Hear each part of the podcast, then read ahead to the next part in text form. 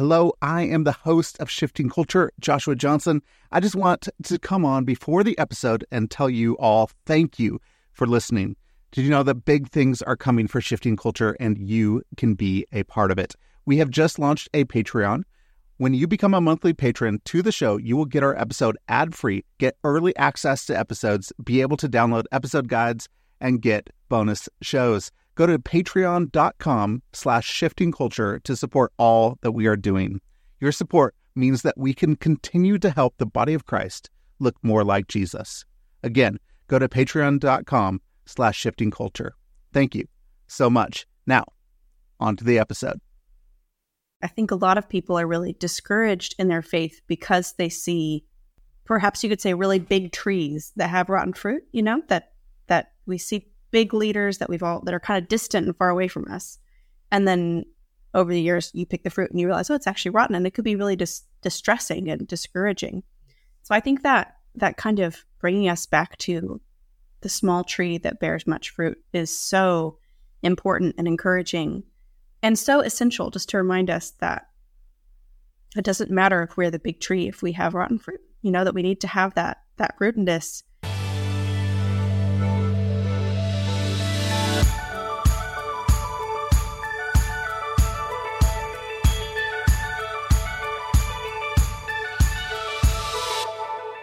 Hello, and welcome to the Shifting Culture podcast, in which we have conversations about the culture we create and the impact we can make. We long to see the body of Christ look like Jesus. I'm your host, Joshua Johnson.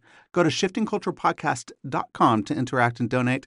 And don't forget to hit the follow button on your favorite podcast app to be notified when new episodes come out each week. And go leave a rating and review. It's easy, it only takes a second, and it helps us find new listeners to the show. Just go to the show page on the app that you're using right now and hit five stars. Thank you so much. You know what else would help us out? Share this podcast with your friends, family, your network. Tell them how much you enjoy it and let them know they should be listening as well. If you are new here, welcome. We, if you want to dig deeper, find us on social media at Shifting Culture Podcast, where I post video clips and quotes and interact with all of you. Previous guests on the show have included Sharon Hodde Miller, Kat Armas, and Jessica Hooten Wilson. You can go back, listen to those episodes and more but today's guest is Joy Clarkson. Joy Clarkson is the author of Aggressively Happy and host of the popular podcast Speaking with Joy. She is the book's editor at Plough Quarterly and a research associate in theology and literature at King's College London. Joy and I have a great conversation around the metaphors that shape our faith. We talk about rootedness when we are on the move. We get into bad metaphors we like to use when that are harming the way that we view ourselves, like we are a machine and cancer is a battle. We talk about paying attention to the season that we're in and the fruit that comes in time and in season. We talk birth and rebirth, the meaning of creation, and paying attention to art and beauty to create meaning out of our lives. So, join us as we dive into the metaphors that breathe meaning into our everyday lives. Here's my conversation with Joy Clarkson. Joy, welcome to the podcast. Really excited to have you on. Thank you so much for joining me. Yeah, I'm very happy to be here. I would love to hear and start with how metaphor has really helped shape your faith in your own life. I know you wrote this book, You Are a Tree, and uh, it's not literal, it's a metaphor. So, how have metaphors helped you in your faith? Well, I think the first place to start would be to say that scripture has nourished my faith, and scripture is just absolutely packed full of metaphors. And and I think that sometimes we can approach the Bible as a list of rules or kind of like, you know, we, we go when we want to know what guidance we need for life. But when we do that, sometimes we miss the kind of rich, poetic nature of so much of scripture which is really just a different way of saying we miss, miss the rich poetic nature of life that there that we see meaning in that things in the world give us words for um, kind of the invisible things that we experience. So a specific example of that is in the book i open by talking about kind of my experience of what you might call rootlessness. My family moved 17 times and six times internationally and so when I came to the end of my doctoral studies and I was facing another move, I just kind of had this you call it an emotional crisis, but I think it was a little bit of a spiritual crisis too of you know, where do I belong? Where am I meant to put my roots down? How can I how can I invest in something in the world uh, if I don't know where I belong? And I had this kind of moment where a metaphor came to me, which was I'm a potted plant. And I thought of this because I had been taking care of this little potted plant through the kind of last year of my doctoral studies. And, and now that I was moving, I was trying to decide what to do with it. And it was kind of gone to that place where it had grown a little bit too big for its pot. So it was a little stringy. And I thought, do I just throw it away? But that seems a shame. I've been taking care of it. And or do I give it to somebody else? But then it's like not the most attractive plant. So, you know, I feel kind of bad handing it on. And then I thought, well, maybe I could plant it because I my flat was attached to this little garden that had very old trees. And then I had this horrible moment where I thought, well, if I planted it, might die. Because a lot of times if you try to plant potted plants, they kind of have root shock and they they die. And then I thought, oh no, I'm I'm like a potted plant. You've I've just been growing in this little tiny pot for years and years, and I'm too big for my pot. But if I don't put my roots down somewhere, I'm, you know, what use am I to anybody? But then what if you put me down and I and I couldn't put down roots? And being able to kind of articulate that that's how I felt was greatly relieving. But then it also led me to start thinking about rootedness and being planted and bearing fruit and kind of sitting with that metaphor in scripture. And especially in Psalm 1 where it describes the blessed person as a tree, you know, that is that is planted, that is um, by streams of living water, so it's nourished by God, um, that bears fruit in season, not all the time, and that has this kind of enduring sense of of flourishing. And so sitting with those metaphors kind of was a way that actually practically led me through the kind of crisis of feeling unrooted and and gave me words for that and also gave me a sense of direction. You know if i was feeling rootless then i needed a place to put down roots. And that doesn't always mean a literal place. Sometimes it means a person. It means planting in relationships and in family. It can mean planting in your sense of vocation it can mean planting in a denomination or in a you know in a in a body of believers. But just having that language of metaphor from scripture helped me think about how to move forward in my life.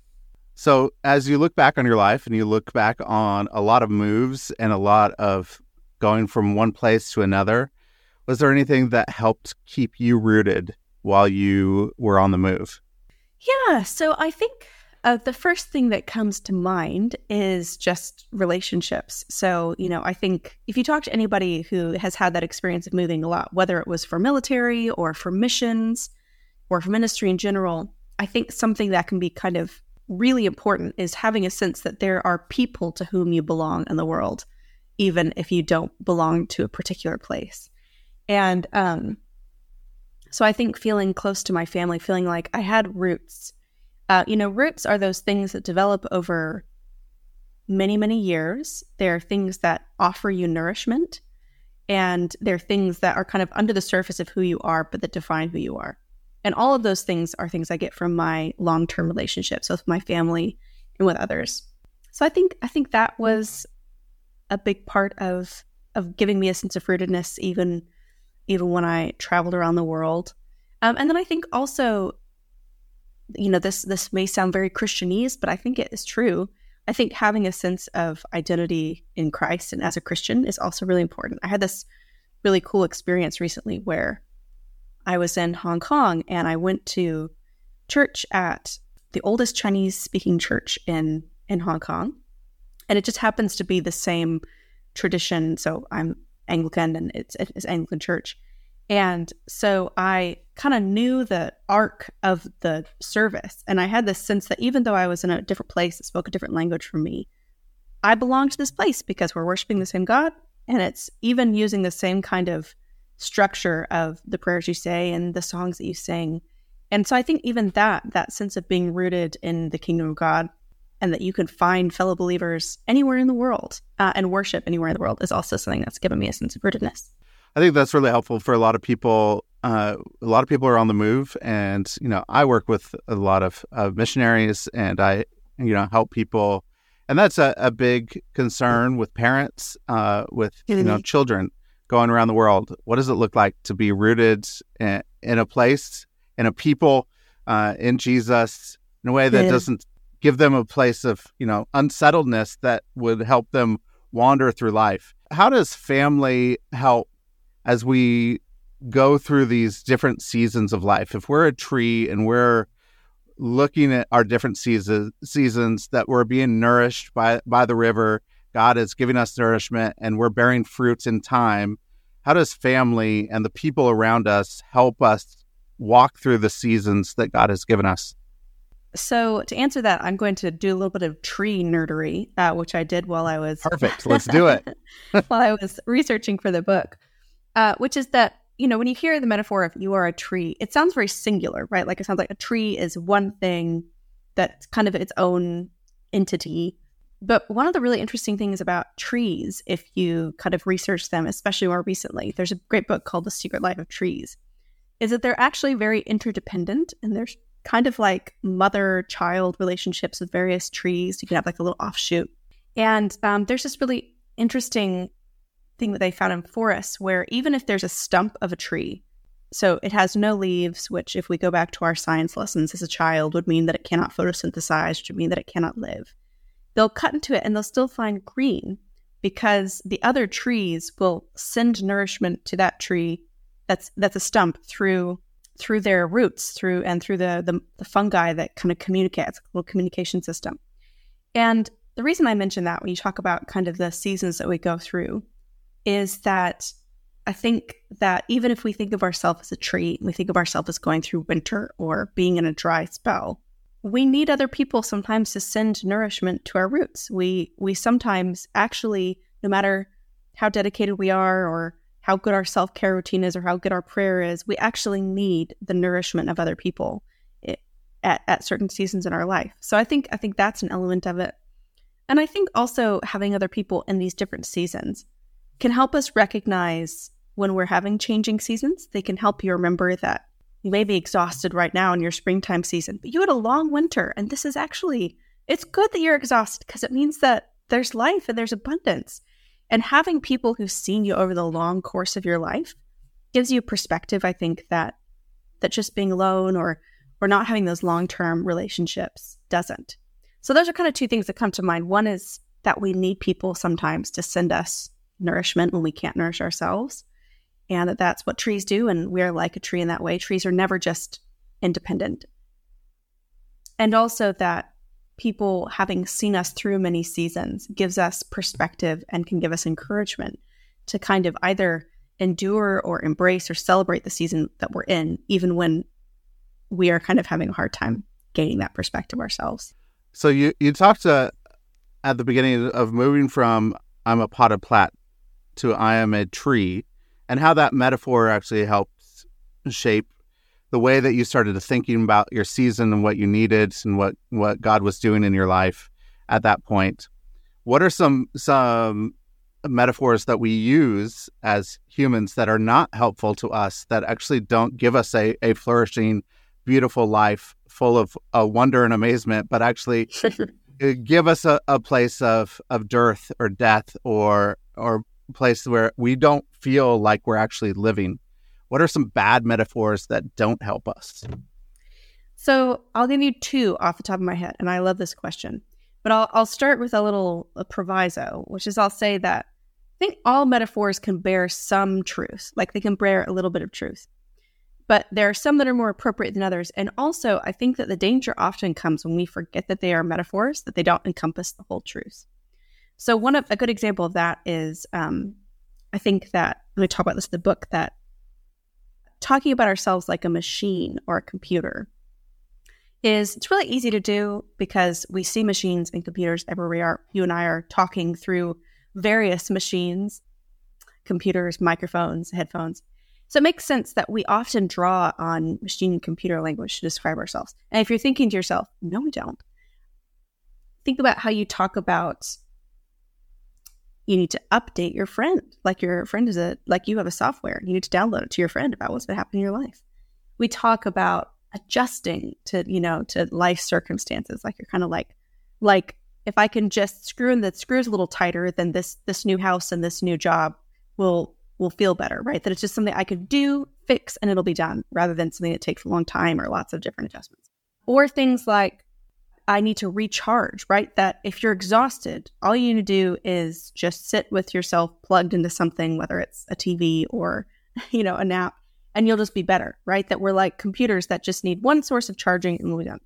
Now, the reason we have all these metaphors is they do describe something, right? Like a good weekend, a time away, does feel like uh, filling up our energy, kind of like a computer being recharged. But the problem is, is that if you're deeply exhausted, if you're in kind of a burnout stage, then describing yourself in that way will lead you to frustration and harshness with yourself because you'll be like, but I had my weekend away. I unplugged. Why am I not better? Like, you know, what's wrong with me? And then even just the way we talk about productivity, right? That has more produce can be the language of a tree, but I think often we use it, we're using it like a production line, right? Like a like a manufacturing center. And with that, we're expecting ourselves like our machines, I expect my computer to act the same way every day. I don't want it to change. I want it just to be the same.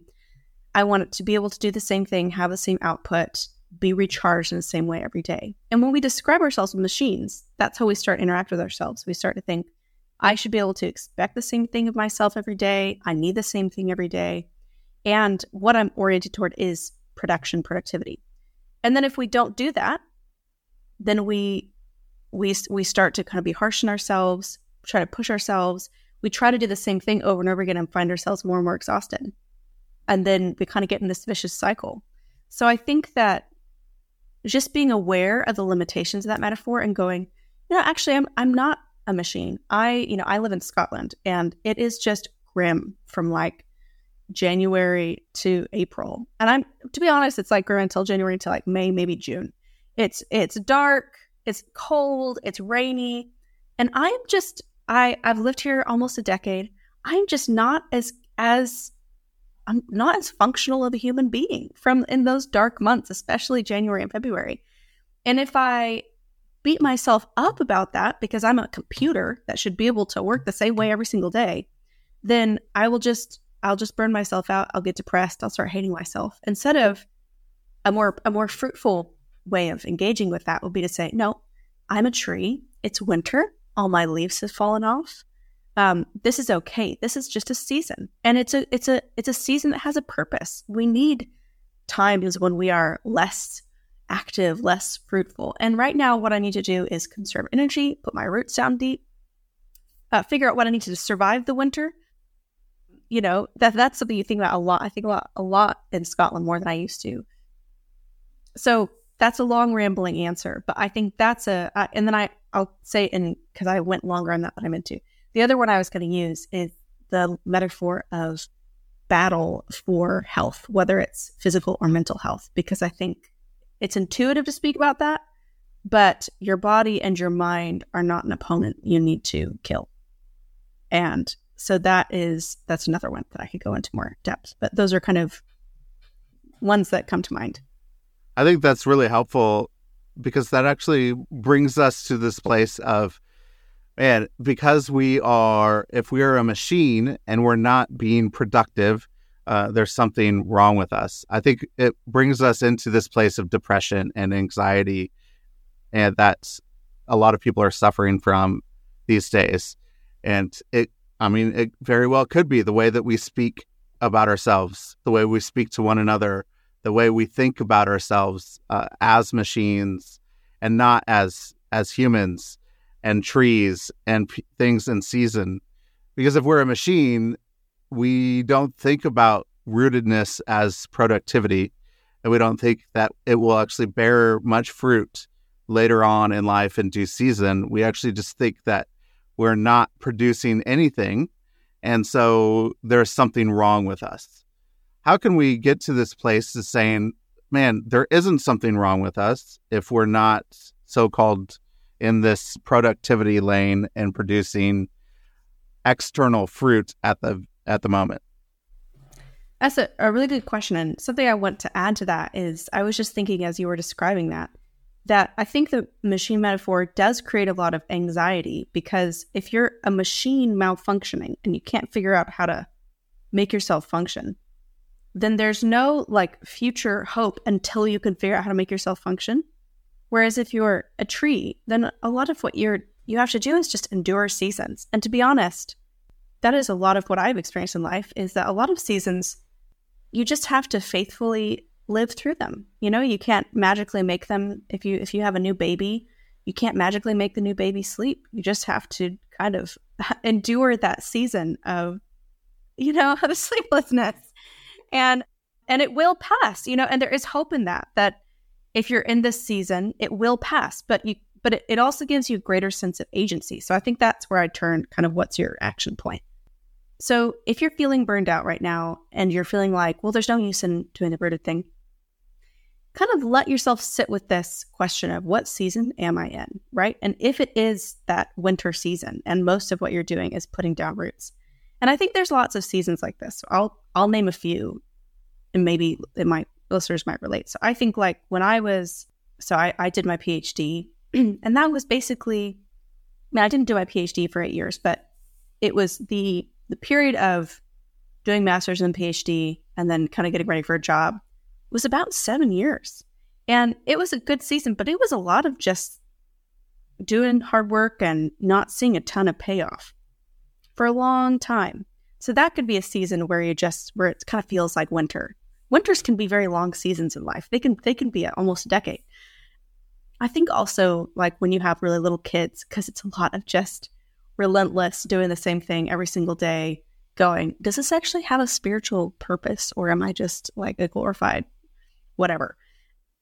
You know, or planting a church when when you're kind of I'm watching my brother-in-law put in so much effort into nurturing a congregation and you don't maybe see a lot pay off.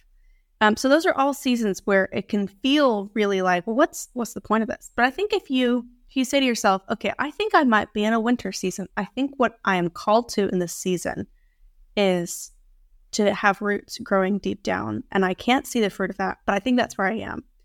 I think it can also turn two things. It can give you hope because it can make you think not all seasons will be like this. Secondly, it can give you a sense of agency because if you are in winter, what do you need in winter? Do you need something to keep you warm? Do you need more nourishment? You know, are you feeling kind of depleted? Well, what can you do in your life to, to create more nourishment? Do you need something that will help you survive? What do you need to survive? You know, and I think asking questions like that can kind of open up a sense of purpose and of agency and of hope in those seasons to find value in seasons where the fruit is not immediately seen, but you know you're investing something good. And someday you will, 10 years from now, find that you have a fairly functional human being that can eat and even put on clothes by themselves, or that you're getting to teach the things that you spent hours reading in the library, or that you now see the kids of the people you baptized getting baptized.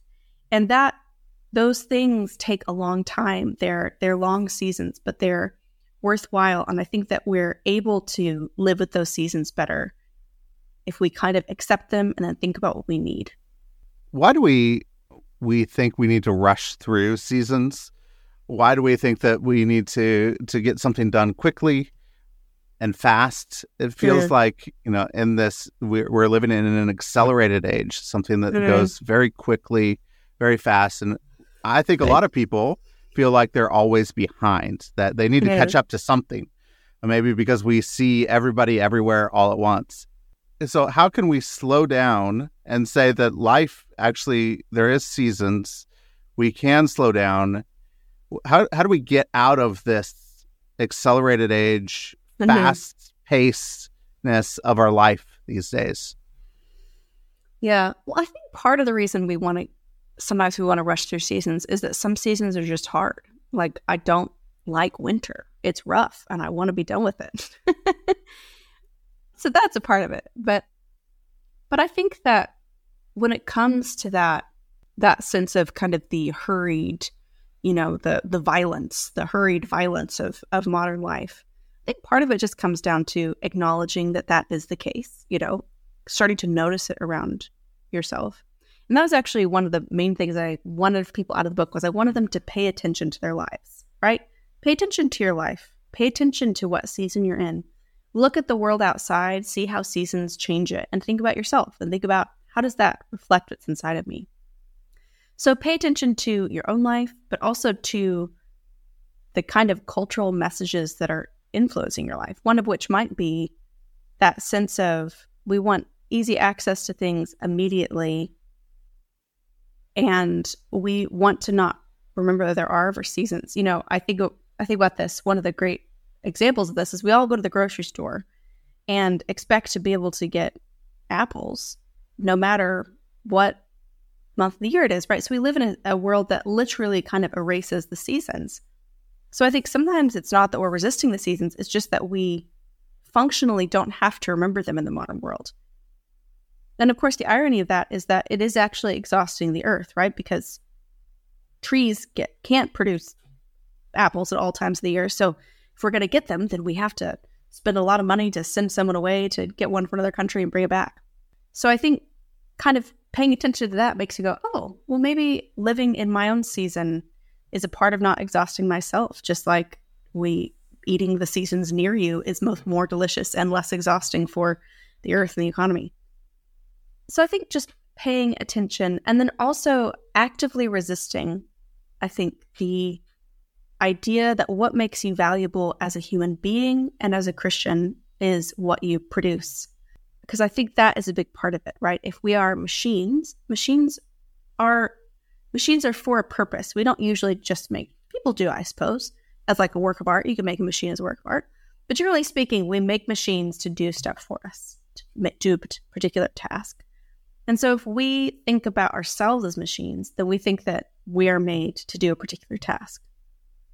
And so, if we're not doing that or we're not having some kind of output, then we feel unvaluable. And I think that's a pretty pervasive kind of message that we have in the back of our heads. But I think as Christians, we have to affirm that God doesn't value us for what we do, right? He creates us, we're in his image, he loves us, and we are capable of great things. We're capable of being fruitful in Christ. But all of that is, is never founded upon that being our actual value because our salvation is not dependent on our own effort we would, as Christians, we would never look at someone who wasn't productive. It's kind of an important part of our ethical system that we look at children and people who are mm-hmm. disabled and we still think they're valuable, right? Because they are made in the image of God. And that's also true of us, right? We we can do things and be fruitful, but our fundamental value is not in that. And it's in, I love, um, there's a little phrase in an E. Cummings poem he talks about a human merely being. And as humans merely being, we are valuable and valued by God. And I think the irony of if you resist the kind of idea that you're only valuable for what you produce and you accept that you're fundamentally loved and valued as a human being, you then actually become more fruitful. That's that's the ironic thing, at least I've discovered in my own life, is the more that I resist the message of needing to be productive, the more fruit I actually see in my life because I am kind of dwelling on the vine that makes me fruitful, that it's not about my own kind of difficult effort. Uh, I was meeting with a friend this morning and he shared a dream that he had. He had a dream of sitting on the back porch and looking out into his backyard, and he saw two big, huge, beautiful apple trees. He went up to them and and he picked the apples off, and all of the apples were rotten. It's all rotten fruit.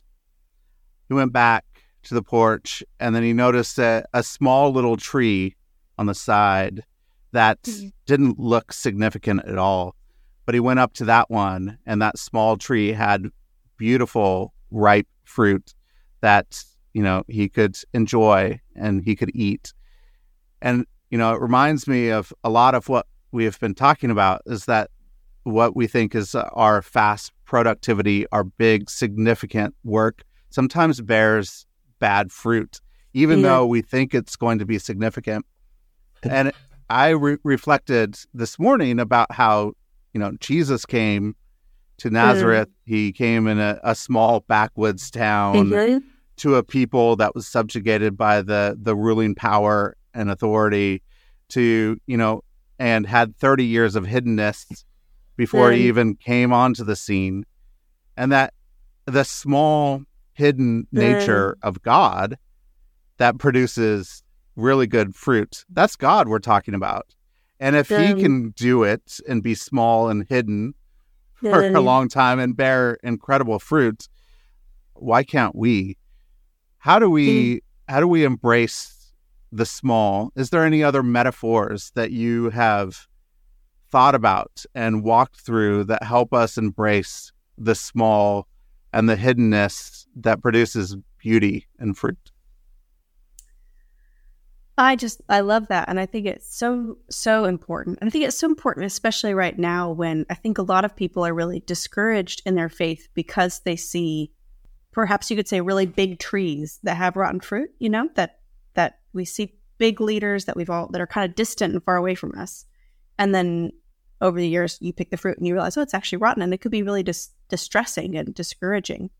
So I think that that kind of bringing us back to the small tree that bears much fruit is so important and encouraging and so essential just to remind us that it doesn't matter if we're the big tree if we have rotten fruit you know that we need to have that that rootedness i'd rather be the tiny i, I don't know uh, in the opening chapter of my book i actually talk about this tiny apple tree that had exactly and i'm not kidding the the three summers i was there it would bear exactly six apples so one year five and they were amazing, but they were just six or five. So that that very much resonates with my my lovely little apple tree.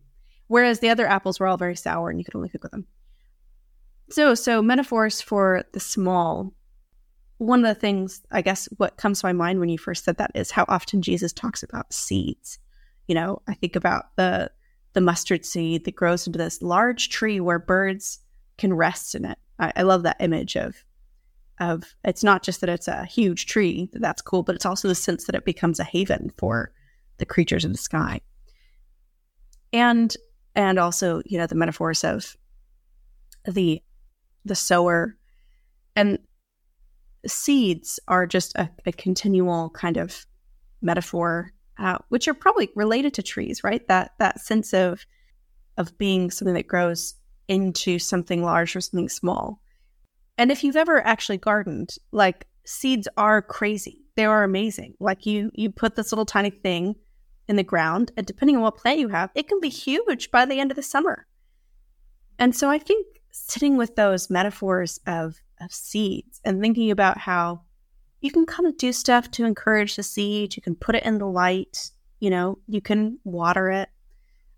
But ultimately it is this just kind of miraculous thing that you do and then you sit with with patience and with faith and it and it blooms and so i think approaching our own life of faith in that way thinking okay well i i can plant seeds in my life i can put them by the window so they get sun and you know to drown them with too much water or dry them out but then at the end of the day it is this process of uh, you know it's the passage in uh, i can't remember which epistle it is where it says you know Peter planted and I watered, but it is God who bears the fruit. I think thinking of our lives like that, remembering that all the all the good works we do are something that we can plant, we can water, we can put in the sun, but they're always this miraculous thing, and trusting that trusting God with our seeds, with our tiny things that we can nourish and nurture, but ultimately it is it is God who causes it to grow and causes it to bear the fruit. Yeah, so that's a metaphor. That's really good. Yeah, it's really good. The seed uh, reminds me, you know, unless this, this you this seed dies and falls to the earth and planted, it doesn't bear any fruit, and so you know, dying to to ourselves is really important as well. You know, mm-hmm. as you you walk through, you know, in your book, a lot of different metaphors. Is there a a metaphor that was really that resonated with you that you wrote about that you were like I it's something that you gravitate to that you love so, I mean, to be honest, I loved writing this book. And with every metaphor that I wrote, I discovered things I wasn't expecting that really spoke to me personally.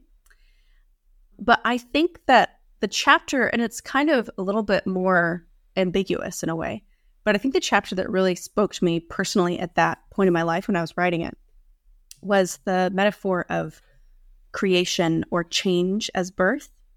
And that's something you see a lot in scripture, you know, uh, like when when Nicodemus uh, goes to Jesus and he says, You have to be born again. And Nicodemus is like really puzzled by it because he's like, Well, I don't know, can I go back into the womb? And that seems kind of intense. And there's various portions in scripture that explore that kind of theme of being reborn. Baptism is often described as kind of you're emerging from the waters of new birth, you know. But what's interesting to me too is that that is often tied up with with something like death also. There's this kind of connection between new life, but also you die to yourself when you're born again. And it's interesting that Jesus is described as the firstborn over all creation. You know, the sense of that Christ also was born. So that that kind of metaphor of birth, but then we also we use that metaphor to describe either changes, often vocational changes. So things like getting married, getting ordained, having a child, all these things create big personal changes for us. And we usually use those metaphors to describe those changes. So we say, you know, she kind of had a rebirth, by which we mean somebody, you know, has changed. And I think actually meditating on that metaphor, thinking about it, thinking about actual birth, and thinking about there are two different sides of it. One side is when you're the person giving birth, because that is sometimes how the metaphor is used. But often it's you are the person being born. And there's this great beautiful, kind of eerie song by an artist called Ólafur Arnalds, and he has a monologue read by this Canadian artist, and she talks about the experience of a baby being born, like how kind of scary on some level it must be to go from this cozy, safe, dark, warm place to light and people and breathing on your own and how how scary and terrifying that must be for a baby, but that it's and so it must feel like death to a baby to be like shot out of the world that you've known and into this this new world. And that that's often how it feels for us when we go through big transitions. You know, you don't quite know what it'll be like. You're suddenly your environment changes, your sense of self changes, and there can be this kind of real trepidation that comes on the cusp of big life changes like having a child or getting married or or entering a vocation that can you can feel like you're going to shoot out of this warm place that you know that you understand into this much more vulnerable place. But that that kind of change and that kind of growth is also, in tying that metaphor, is necessary for survival, right? A baby can't stay in the womb forever. You do actually have to be born again. You do actually have to change. All of us one day will have to die and enter into eternal life, and that's terrifying. I think sitting with that and putting my finger on like all these different kind of areas of life that can create fear, but also the beauty and the possibility of new life. That was a that was a metaphor that was more complex to me, but it really spoke to me and thinking about how when big changes come when we feel like we're re- being reborn, it makes sense that we feel afraid, that we feel like who we are is is kind of dying and being reborn again. But that that's something that Jesus has done, so we're not alone you know, we do it in many little times in our life, and ultimately we'll do it in our death and resurrection. And also that we actually have to be born again to survive. And so that that kind of gives us some bravery. So that was a I know that may sound very heady, but that was something that really spoke to me in a kind of mysterious way while I was writing it. As we're being reborn and we come into a, this new light and we're cold, we were in this embryonic fluids that it was very nice we were nourished through this umbilical cord where you have all of your nutrients. You don't even have to to drink or eat or do anything. It's just there for you. And then you're there in the light. I think you're right. We we get afraid. We're scared. Good. You know, babies start to cry at the very beginning when they're exiting the womb. They're there trying to figure out, oh, how do we breathe? What's this Good. new breath actually Good. like? And so I think a couple of those things that you shared was really helpful to us getting through the fear and mm-hmm. stepping into the new to being born again. I think that was really beautiful. What are some of your hopes for your readers, the people that that get this book and to to walk through these metaphors? What do you hope that they get out of this? One thing I hope that they get is just a renewed sense of how meaningful the world is. That God has made the world in such a way that when we look at the seasons or at light or at childbirth, that there are these uh, kind of strings of meaning that can help us speak about our spiritual lives and that they'll kind of approach both their interior and their exterior worlds with a sense of wonder and with a sense of the way that God has made the world a meaningful place. And I also hope that it will just be a book that will give them resources to enrich their spiritual and imaginative life. I think a big part of the book is about how important it is to be able to speak about things, our our spiritual lives, our experiences, and that metaphors help us do that. And as a part of that, I kind of at the end of every chapter, so the end of every meditation the metaphor, there are seven metaphors. I include kind of a section with with poems and essays and artwork and movies you can watch that kind of enrich those metaphors. They give you new ways to think about it. And so I hope people enjoy that and find that enriching their spiritual lives. And I hope it also makes them re engage with scripture uh, with an eye toward the metaphorical and the poetical and, and seeing how, how richly uh, meaningful scripture is that you can return to it again and again and find new and rich um, depths and images to, to think on. In every chapter you were you were looking for those movies and the music and the poems and the essays the things that that stood out to you with those metaphors. How could we intentionally look for those as we are encountering those things in our lives? I think oftentimes people people watch a movie to escape and not to be having metaphor come at you to actually reflect on your life and, and move into a new space. I like to do that, but some people just want to escape, right? How, so, how do we intentionally look at works of art to help nourish our lives and point us to a, a better spiritual place in our relationship with God and our lives and each other? Well, I want to say, first of all, that I do understand the impulse for uh, watching things or enjoying things for escape and I I I do it too. You know, I I enjoy I enjoy good escape TV or a. For me, it's often like I read a lot of mystery novels in my uh, when I was in the depths of my study. That was kind of like my go to escape thing. But I think that I think there I think a way to think about drawing meaning from it is just to have conversations about things with people or you know just talk think about why do these things why do we enjoy these things? What do they speak to that makes me want to keep coming back to it? And I think I always just assume that the world is a meaningful place because there's a God who created it. And so, whatever artwork or movie or people you're encountering, there's usually something about it that appeals to some human desire. Um, it scratches some itch. So, I think just kind of having that question in your mind why do people enjoy this? What is it about this that's appealing? What is what human need is this speaking to? And I think also when you're thinking from a ministry standpoint, that's also really important because a lot of times, even people who can't, who aren't really interested in the faith, still want to talk about the stories that they love. And so, if you can kind of detect what it is in the stories and the TV that people watch, what it is that it's appealing to, that can be a great place to start conversations about the spiritual life.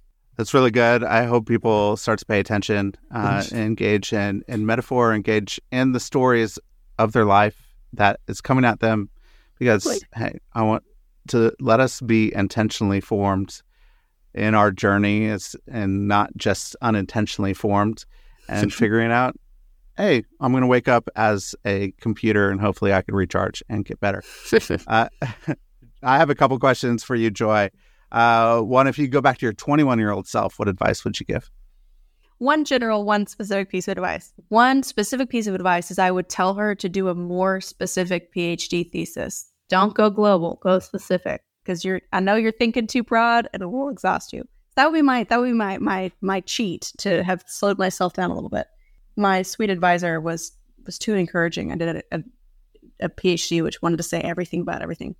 So that's my that would be my my my cheat. And then the second thing I think I'd probably say is like read more novels and uh, watch more TV because you won't have any time the rest of your life to do it. I know that's probably not a very spiritual answer, but I think I would say you don't need to have it spiritual. That's great. that's fantastic. Yeah, I yeah, just read more novels, watch more TV. Yeah. Uh, that's good advice. That's great. Anything you've been reading or watching lately you could recommend? Oh, that's a good question. Both of the things I've been reading and watching are mildly dark, um, which is not my usual, but I have been. Hey, I've me been, too. I've been watching some mildly dark things, so it's okay. I've been so I've been reading a novel by Michel Houellebecq, who's not like my norm. Someone gave me like the the he's a very he's a French kind of nihilistic author about you know how people fail to find meaning in the modern world, and I thought that's not my thing, but I'm interested in it, and so I've been reading the the the ter- the map in his territory, and actually really enjoying it. Has kind of like a weird Dickens vibe of a slight satirization of culture and it has a lot more God in it than I was expecting for someone who's nihilistic. Talks a lot about wanting to pray and not being able to. So that's intriguing. I don't know if I recommend it, but I'm I'm finding it interesting. And then I've been watching I've been watching through House MD, the the TV show, which is a really interesting it's just fun. It's interesting because it's kind of like a medical drama based in mystery novels. But I also think it's a really fascinating portrayal of addiction and a really, a, I think a, a weirdly realistic one. I don't think there's a lot of of why people return to things that they know will hurt them, even when they don't want to. And I think that is a fascinating question to ask. And it also is premised on two two things from the very first episode to the very last, which is that everybody lies and everybody dies. And so, uh, which I think is is a you know that's a pretty good starting place for a Christian conversation, right? We have all sinned and we're all going to die. So what do you do with those two facts? So that's what I've. I now I want to know what you've been watching or reading. Well, my wife uh, was watching House with my mother-in-law in uh. the last month before she passed away. She passed away a week ago, um, oh. and my wife was her primary caregiver during that time uh, as she was uh, passing away. And they watched House together. So really, something That's so yeah. funny. It's a small world. Isn't that interesting? It's a yeah. small world. So I thought that was interesting. I'm like, ah. So yeah, and I was like, you were watching House, okay? Yeah. So we started watching The Last of Us. Mm. You know, which still haven't seen that. Which is really, really good, and there aren't most of the the horror comes from other people and not from mm.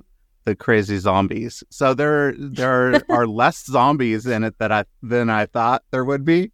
Yeah. But I think it's it's really pretty fascinating show.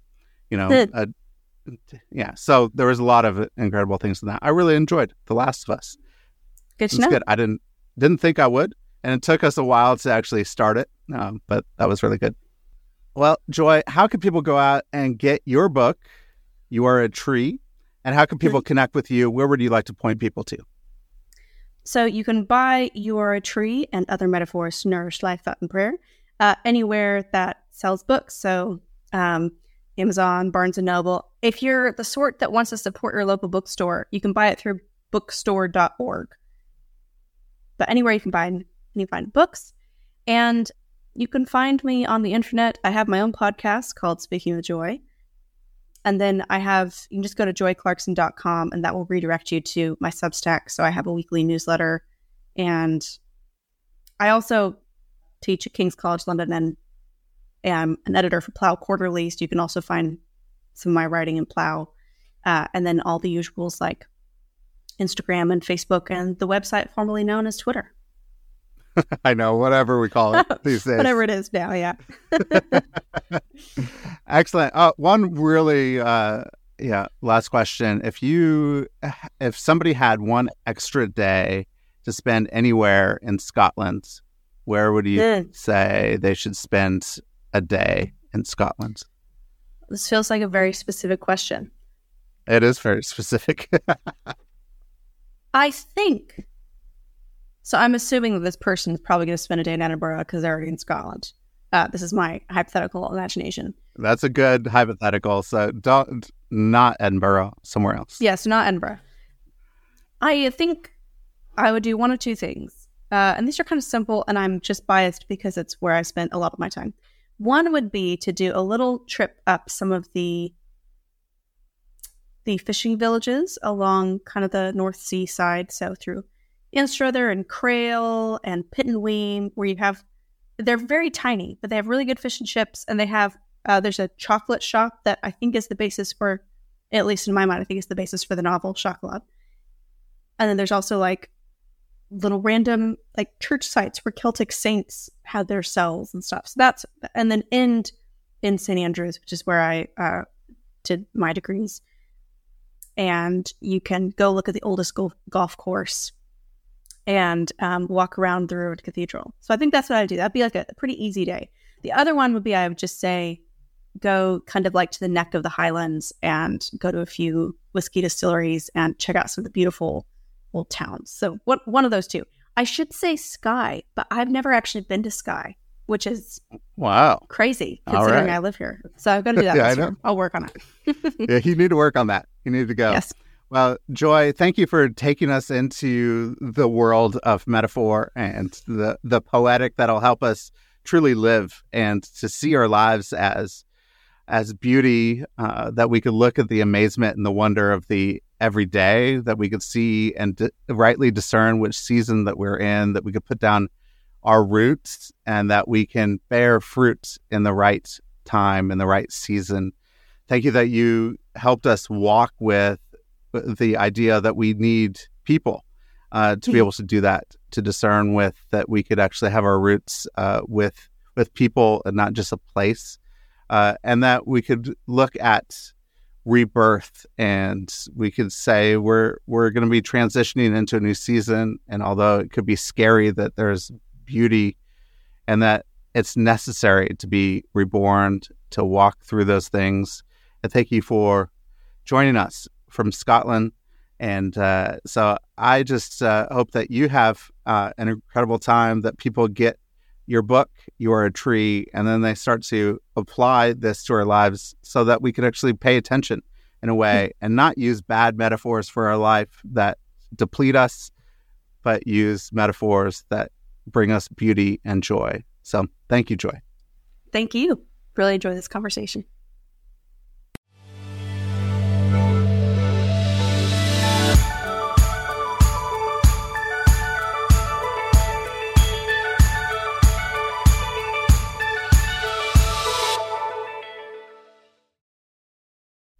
Thank you so much for listening to this episode.